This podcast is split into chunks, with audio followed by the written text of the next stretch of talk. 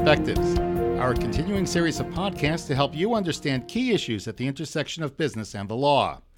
Today, we will look at the basics of acquiring a retail liquor license in New York State with Kevin Herson, partner at the New York based law firm Warshaw Burstein. Kevin has many years of experience as a lawyer in the hospitality industry, helping businesses comply with state liquor laws. I'm Tom Merriam. Welcome, Kevin. Let's start with the basics. What are the most important things you need to know if you want to open a retail establishment that sells alcohol? Thanks, Tom, for having me. First off, um, there there are three categories, general categories that the state liquor authority is concerned with. They're first concerned about the people. Who are the people that are going to be obtaining the license and running the establishment? They're, secondly, they're concerned about the premises. What kind of establishment is it? Uh, what's the layout? Who owns the establishment, uh, how is it all going to be set up. The third category is the funds. They want to know the source of funds. It's not just enough that the people that will be in charge. They want to know who's funding the um, the operation. So, uh, with respect to the people, uh, everyone is eligible except the following people: convicted felons, persons under 21 years of age, non citizens, unless they have a, a visa or, or authority to, be in the United States and work, a person who's had a license revoked by the state liquor authority in the last two years. Uh, they're, they're on a, a, a, prohibited list for that period of time. Another category of prohibited people is police officers and persons with an interest in a manufacturing uh, operation of alcoholic beverages or an importer distributor because there's a three tier system in New York and retail uh, ownership has to be kept on that level. You can't have ownership at the other two tiers, the manufacturer and the and the wholesale distributor. With respect to the premises, Tom, the uh, eligible premises are food and beverage places like restaurants, and it now includes movie theaters, which were not licensable until a couple of years ago when they changed the law. Uh, regular theaters, um, live theaters, of course, have always had uh, licenses, as people are aware. Concert halls, opera houses, entertainment establishments such as bowling alleys, uh, private dance halls, nightclubs uh, with dancing and or live music. Uh, those additional uh, locations that are permitted adult recreation like golf courses, tennis facilities, uh, skiing lodges, ice skating, and boating establishments. Arenas and stadiums are also licensed by the State Liquor Authority.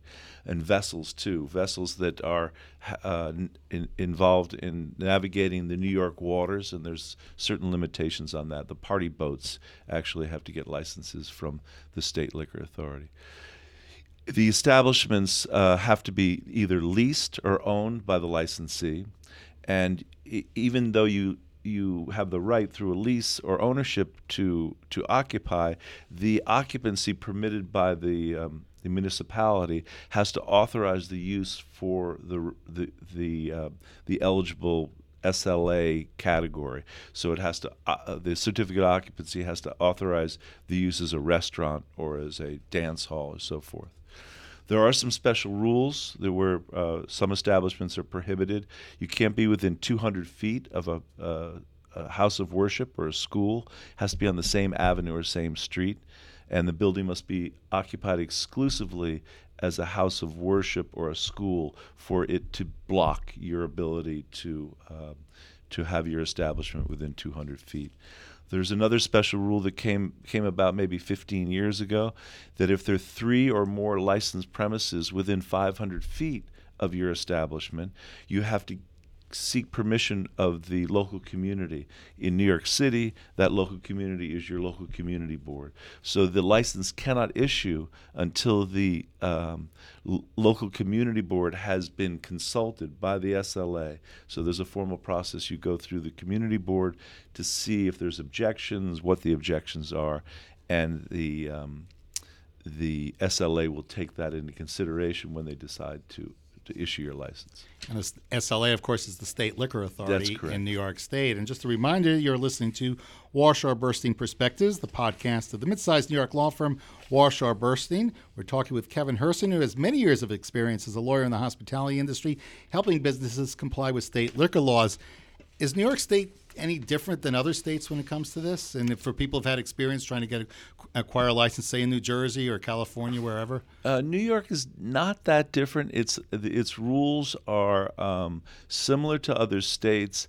There are some uh, quirks in terms of the the prohibitions within the church uh, and, and, the schools and the 500 foot rule prohibition.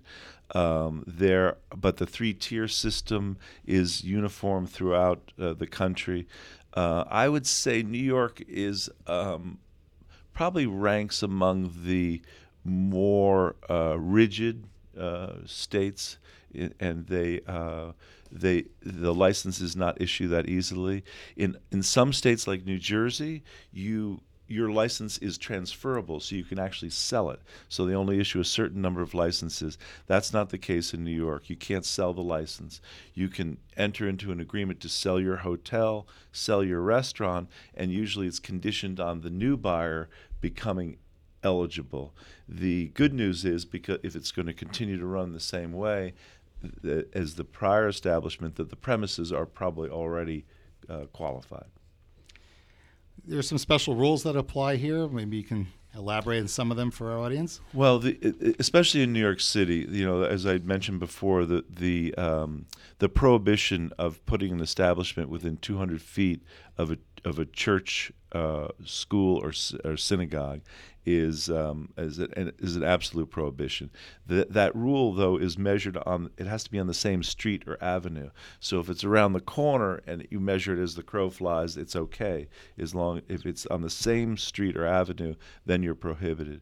And as I mentioned before, that that special 500 foot rule is very complicated in New York because the community boards have a lot of control, and um, they will go through each community board will go through a, a, a liquor license establishment's um, setup and operation to determine whether they think it's in the public interest to allow the SLA to issue the license.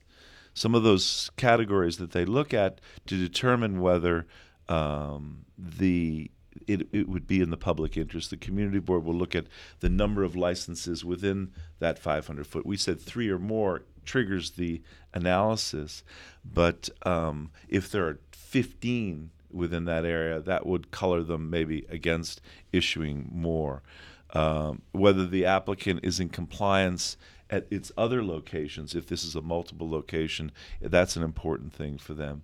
Uh, the effect of traffic and parking in the area, the noise problem, the history of the proposed premises. Maybe it was a, a nightclub that had pr- trouble in the fa- in the past, and they don't want that. Uh, other factors of compliance, whether they comply at their other locations with with um, building department rules, fire department, and if there's enough neighborhood opposition, the um, the, the, authority will uh, heavily weight that in terms of making its decision. You're listening to Warshaw Burstein Perspectives, the podcast of the New York law firm Warshaw Burstein. We're talking with Kevin Herson about, well, the ABCs of ABC law in New York. And Kevin, let's talk about once you have the license, what things you should be aware of when you get to that stage. Well, once you have the license, of course, you have to make sure you operate in a way that is in compliance with the state liquor authority laws. And the most important thing is that you don't sell to minors that's a that it, you do that a couple times and you can uh, you'll be looking at a suspension you do it a few more times and there'll be a revocation it's very they're very tough on that uh, so you can't sell to minors. You cannot sell to people who are visibly intoxicated. So those are two taboos in terms of how you operate. You cannot allow any alcohol to leave the premises. So those are those are three important factors in terms of operation. Uh, on a more technical basis, you if you're going to change your ownership structure, you can't just sell an interest to 35 40% interest in your establishment first you have to go to the state liquor authority and seek their permission and that new person has to become qualified or the new entity has to become qualified and it, it, and you're not free in New York just to alter your premises. The um, the establishment when you submit your application you give them a plan and you show the layout and how many tables and chairs you're going to have. And if you and the, and the location of the bar which is very important. If you want to make alterations to that during the period of time that you have a license you first have to go to the liquor authority and make an application for alteration and get consent to do that. And that even applies tom as as silly as it may sound to changing your seating if you go 10% down or 10 10% up, you have to make application to the liquor authority. And Kevin, on the negative side, revocations, cancellations, other penalties. Uh, what can you enlighten us about here? Yeah, I, I mean, it, it, happens, and and it, and it always looks a little scarier than it is because the proceeding the proceeding that the liquor authority brings when there's any infraction, including uh, one sale to minors or uh, not posting the, um, pre, uh, the the sign indicating that alcohol is is dangerous for pregnant women and so forth, a revocation proceeding is commenced. Now, I'd say 97% of revocation proceedings do not end up in revocation. They probably don't even end up in suspension. They usually end up in in uh, compliance and and some fines are paid.